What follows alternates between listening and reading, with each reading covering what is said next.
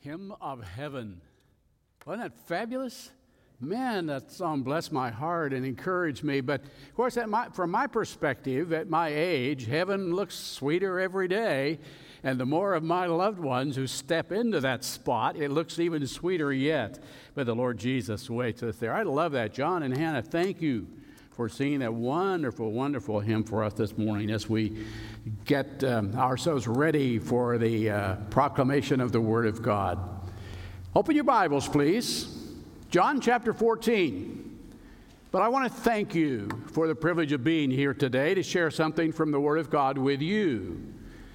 I appreciate Pastor Tommy Lockwood inviting me. There was a, I, I, he's a friend from many years gone by. We've never been particularly close, but always a great brother in Christ whom I appreciate greatly and, and just praise the Lord for providing him for you in these days.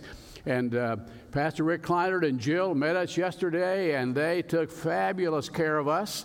And I am so grateful for them and for their friendship and for their exceeding kindness to us as we sort of got established here and got into the hotel and went out for dinner last night. It was really good. But thank you.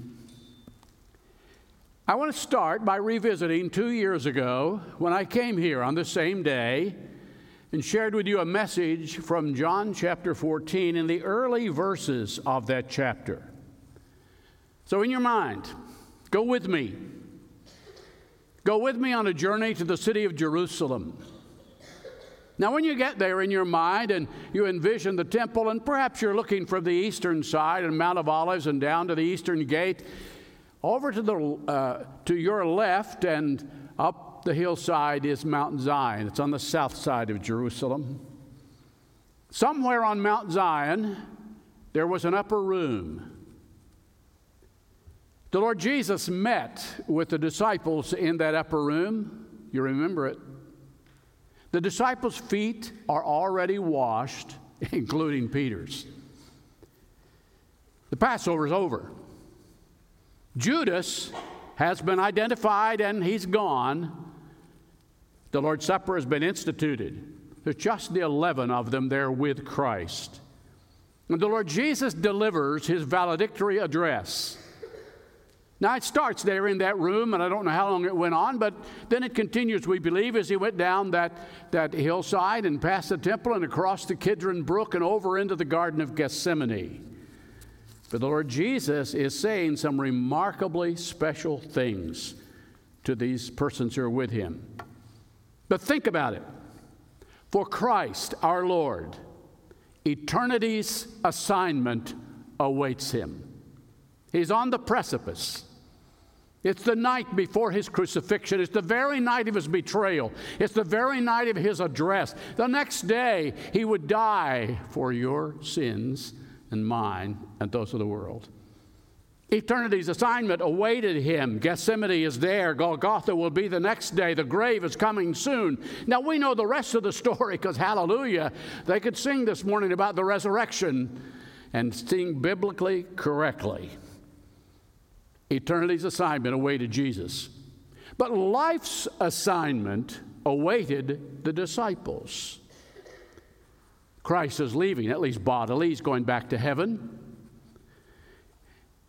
There's no kingdom now. He will not sit on the throne of David yet. They will face all those events which led to his hanging on a cross and bleeding and died, dying and being buried and then the resurrection. But also ahead of them, the birth of the church. They had not even envisioned it. Evangelism, the spreading of the gospel, the good news of salvation to the shed blood of the Lord Jesus Christ, missions around the world. And he gave them a challenge in that context. Look down at the very last verse of the chapter. You're in John 14. Here are the words of the last verse But I do as the Father has commanded me. Just pausing there. That's what's incumbent on every single one of us to do exactly what God has commanded us to do. Not to worry about all that's going on around us or even being inflicted on us, but to press on to complete all that God's commanded us to do. For Jesus, it was to hang on a cross. For the disciples, it was to go through everything that they would encounter in the next day or so, and uh, leading to its resurrection, and even thereafter, as the church is established. Continuing in verse 31, but I do as the Father commanded me, so that the world may know that I love the Father. Rise, get up, and let's go from here. Can you imagine? Christ uttering those words, given what he's about to walk out and encounter, and they to follow, given what they are about to walk out and to encounter. But he doesn't leave them hopeless. He's going to promise now in the next few verses I'm going to send with you on this journey a traveling companion. Not only that, I'm going to provide, it's the same person, by the way, the traveling companion, who is also their truth instructor, and he's going to teach you stuff that you didn't know before, or you knew and forgot, or just plain haven't obeyed yet. And I'm going to give you a gift, a personal gift. You like things that people very special to you, very close to you, give you? Do you kind of cherish them? Do you hang on to them? Whether major or insignificant, they're from someone you love. I've been going through boxes lately. My wife has ordered me to please get through all these boxes I've been hauling around for all these years. I have 56 years of stuff that somebody wrote me or somebody gave me, and in that, and I haven't even got it all out yet, and I'm really meant to take a picture and put it on the PowerPoint. There's this enormous stack of cards and letters written from you. Many of you. You wrote things to me that blessed my soul then and have encouraged me as the years have gone by. And as I've been reading them recently, bring tears to my eyes. They're so cherished because it's a personal note from you. And I'm grateful and I'm honored.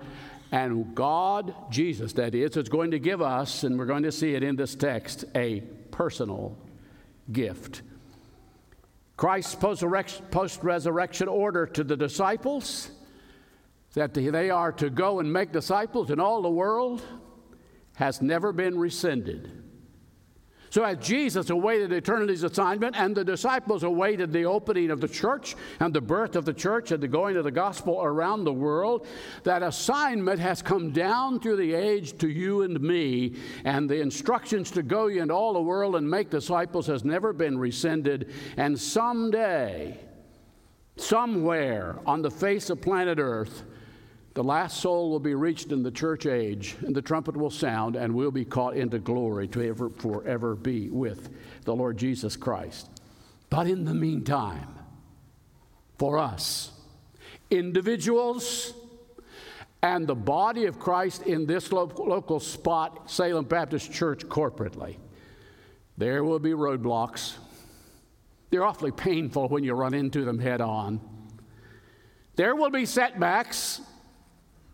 There will be delays. There will be defeats. There will be hardships. There will be times of suffering. There will be some tragedies along the way. I remember the day Dr. Fulton was promoted to heaven. I remember going to his house and being there. And there will be failures. We all do it. We all stumble and fall and fail on their issues. Well, there's a thousand other kinds of negatives that will happen along the way. But the instructions of our Lord have not ceased. They're still incumbent on us. So, shall I challenge you this morning? Arise, let's go from this place, let's roll, and let's do what God called us to planet Earth to do. But remember something. Verse 1, look at verse 1. Let not your hearts be troubled. Believe in God believe also in me. In my Father's house are many rooms. If it were not so, I would, uh, would I have told you that I go to prepare a place for you? Remember, as we go through whatever, whether an individual or a corporate body, Jesus cares. He has not withdrawn. He says in, in verse 1 Let not your heart be troubled, your inner self, your mind, your emotions, let them not be upset, let them not be troubled. Never let inner distress win, no matter what. By the way, look back now in chapter 13. You're in 14. Just look back a few verses in chapter 13 at verse 21. After saying these things, Jesus was troubled in his spirit. Truly, truly, I say to you, one of you will betray me. He understood their emotion.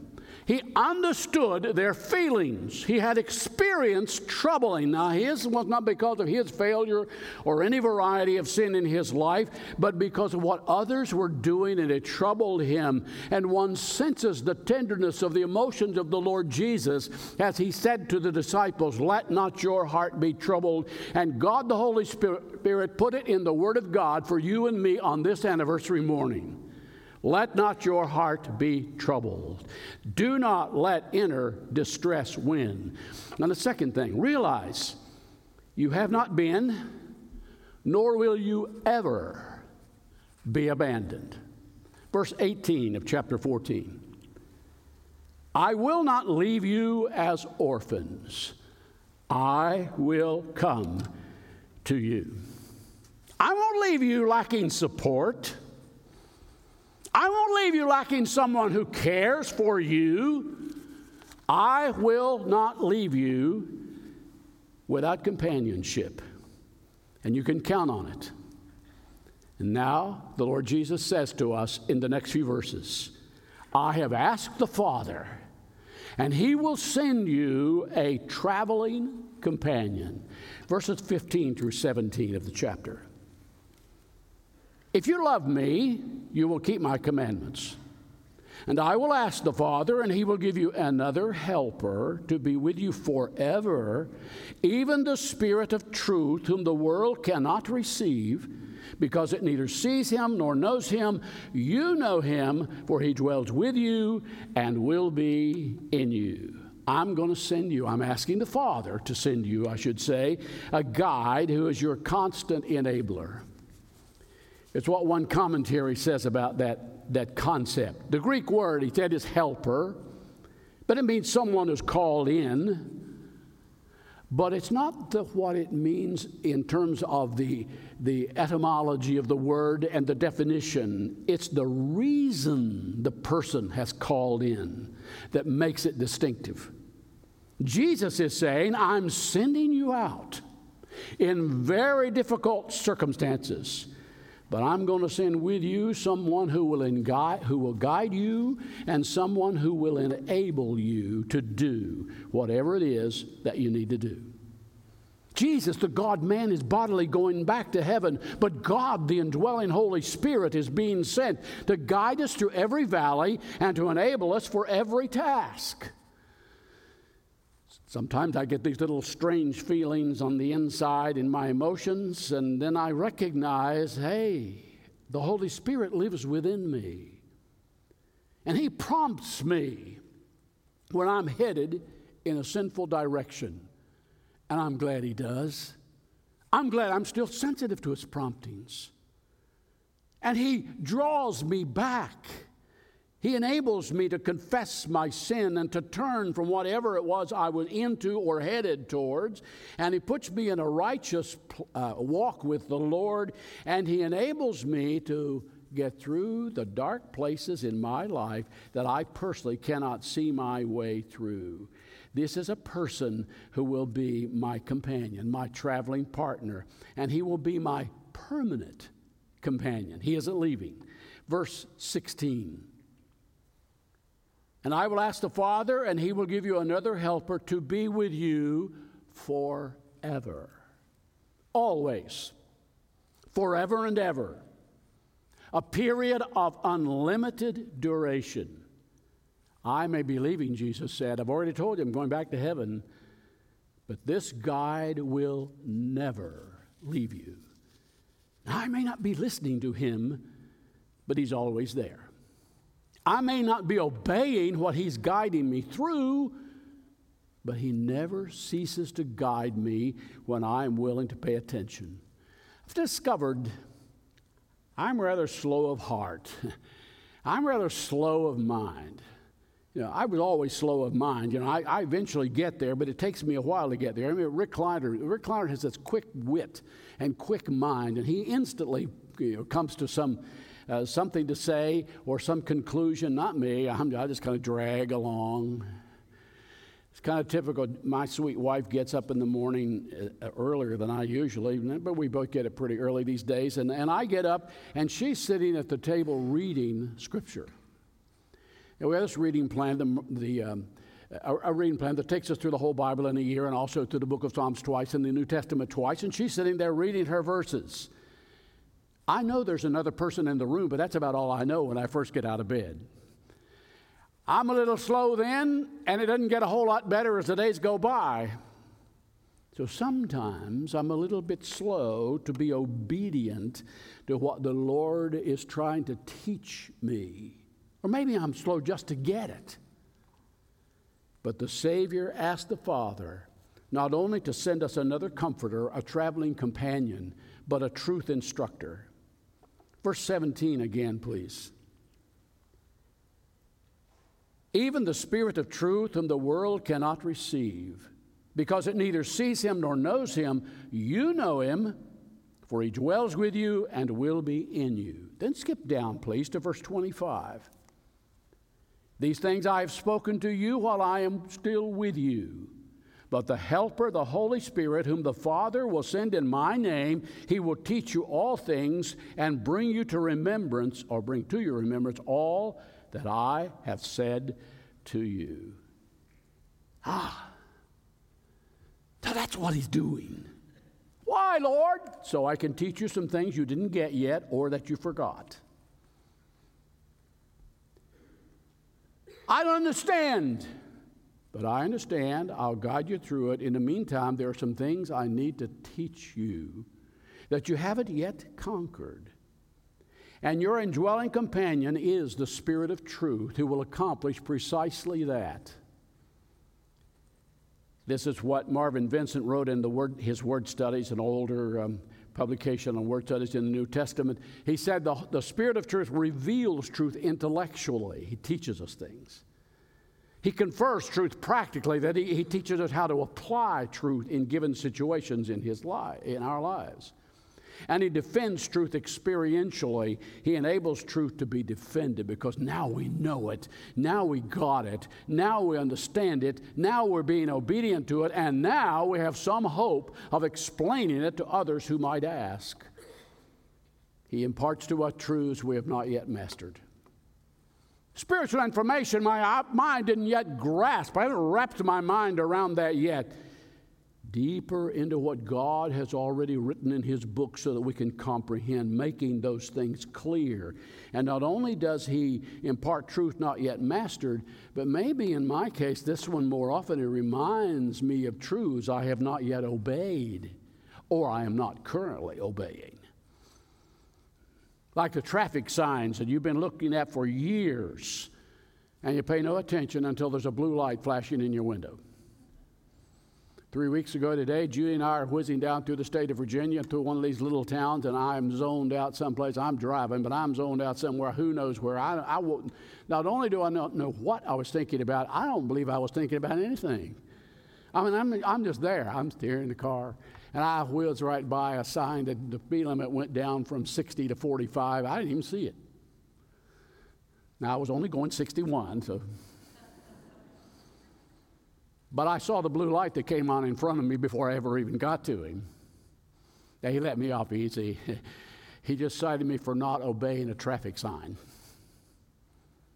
But sometimes it's like that. The Holy Spirit allows us to go through an experience in life that's a wake up call.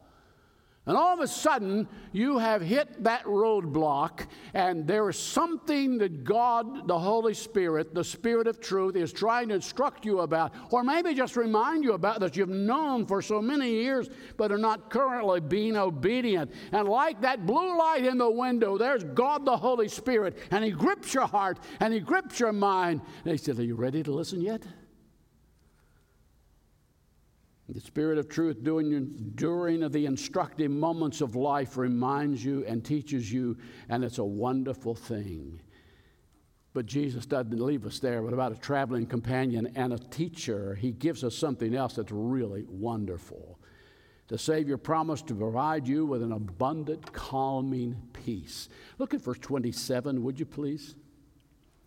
Peace I leave with you. My peace I give to you. Not as the world gives, do I give to you. Let not your heart be troubled, neither let it be afraid. Ah, here's the personal gift. This is Christ's peace. Do you see the first part of verse 27? My peace. It's an adjectival pronoun. It's in the first person possessive. It's mine, Jesus said. But I'm giving it to you. Oh. It's in contrast to any other kind of peace. It's my peace from the heart of Jesus. A lexicon, lexicon definition of peace. It may be expressed as the ability to sit down in one's heart. Inward calmness. Inward calmness measured in abundance just for you from Jesus. And it exceeds anything the world has to offer, says the verse. Now, out there is a culture, uh, out there is an environment in the world around us and the others in the world around us that has a lot to offer, particularly in sinful kinds of things that it dangles in front of you and me on a rather regular basis, but the culture never finds peace. They're going and they're going and they're going and they're searching and they're experiencing and they're groping and they're, they're grasping and they're moving on to the next thing or they're moving on to the next person. Their tranquility is based on favorable circumstances. Their tranquility, in a sense of it, is based on circumstances. Their tranquility, or any resemblance of it, is based on experiences. But I remind you that anything you can lose will never bring you ultimate peace. And they may have a lot to offer, but they don't have the kind of peace that Jesus offers. They cannot experience peace and they never give peace. Philosophy doesn't give peace. Education, I have a good bit of it, doesn't give peace. Religion doesn't provide it. By the way, I don't believe following Christ could be quite classified or should be as religion per se, but you understand that I'm talking about the religious notions of the world at large that sometimes leave Jesus out or do not explain him in fullness. Heaven knows that politics and government don't give you peace. They may keep peace in the world in, in, in, terms of the absence of war on our own shores. But peace of heart that Jesus promised in that verse doesn't come from any of them, just from Him. You can't know it until He is your Savior. You can't know it until you've come to the end of yourself Recognize your unsinful behavior. Recognize your own personal wrongdoing and turn from it to receive Jesus Christ as your personal Savior and be born again. And then the Holy Spirit indwells you. And then and only then are you ready to experience the peace that Jesus gives. And His peace will allow you to sit down in your heart and that is a fabulous place to be. Inner distress will not win. Your life, in contrast to what has been in the past, your life, in contrast to what a lot of other Christians are experiencing, your life, in contrast to what, um, what the devil wants you to experience, will be heart calmness, soul tranquility, mind serenity you don't understand everything, but the sovereign God is yet in control, is He not? And He who is sovereign over it all will guide it to the conclusion that He chooses, and the ultimate conclusion that Jesus chooses is absolutely perfect. Lapses? well, of course you have lapses. Overwhelming situations? you may be in one right now. Times of doubt? Yep, lots of them. But ultimately, God the Holy Spirit is dwelling within you to bring about you the peace that Jesus gives. He knew his disciples would need his peace. There was a valley straight ahead of them, dark, dark shadows. There is Gethsemane, there is Golgotha, there is the grave, and beyond it, there's denial mixed in there in the process, and desertion mixed in there in the process, and beyond it, the birth of the church and all the opposition that they would experience in the process of being obedient to their Lord. The further they went, the more that seemed to happen to them. Ask Paul. Ask the others.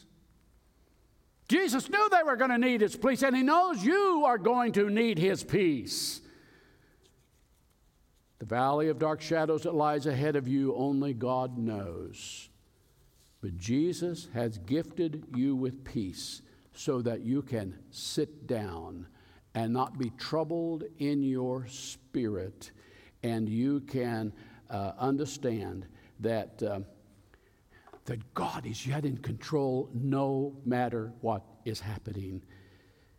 1954, yeah, I remember the year I was nine years old. Margaret Clarkson wrote these words. Some of you will recognize them immediately.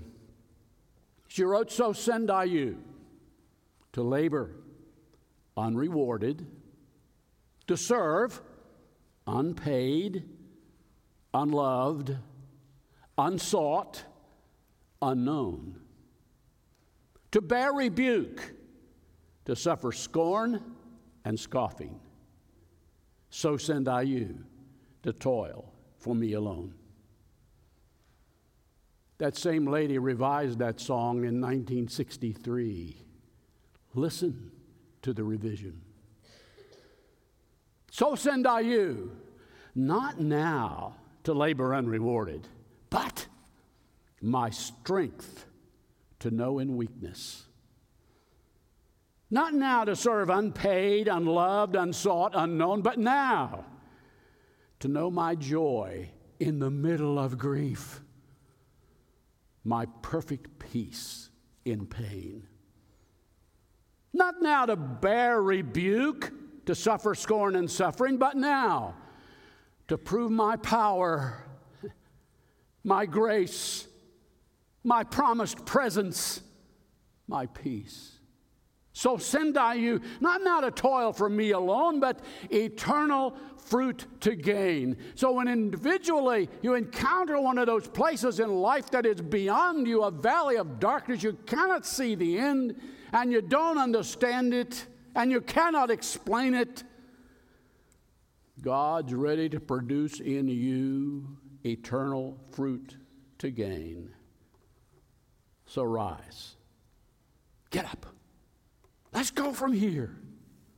We can't go back. We can't change anything. I remember, oh my, I remember too often things of my past, and I grieve, and my, I'll be shaking my head, and Judy will say, what are you shaking your head for?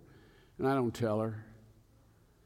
I'm remembering some dark moment in my past, or some stupid decision in my past, or something I said in my past, or some action I in my past, and the devil wants me to remember it, and he wants to keep reminding me about it over and over and over and over again. But I've got to remember number one, it's in the past, I can't change it. Number two, it's under the blood, Jesus already took care of it. And number three, God wants me to arise and go forward. I can do better today and tomorrow than I did yesterday.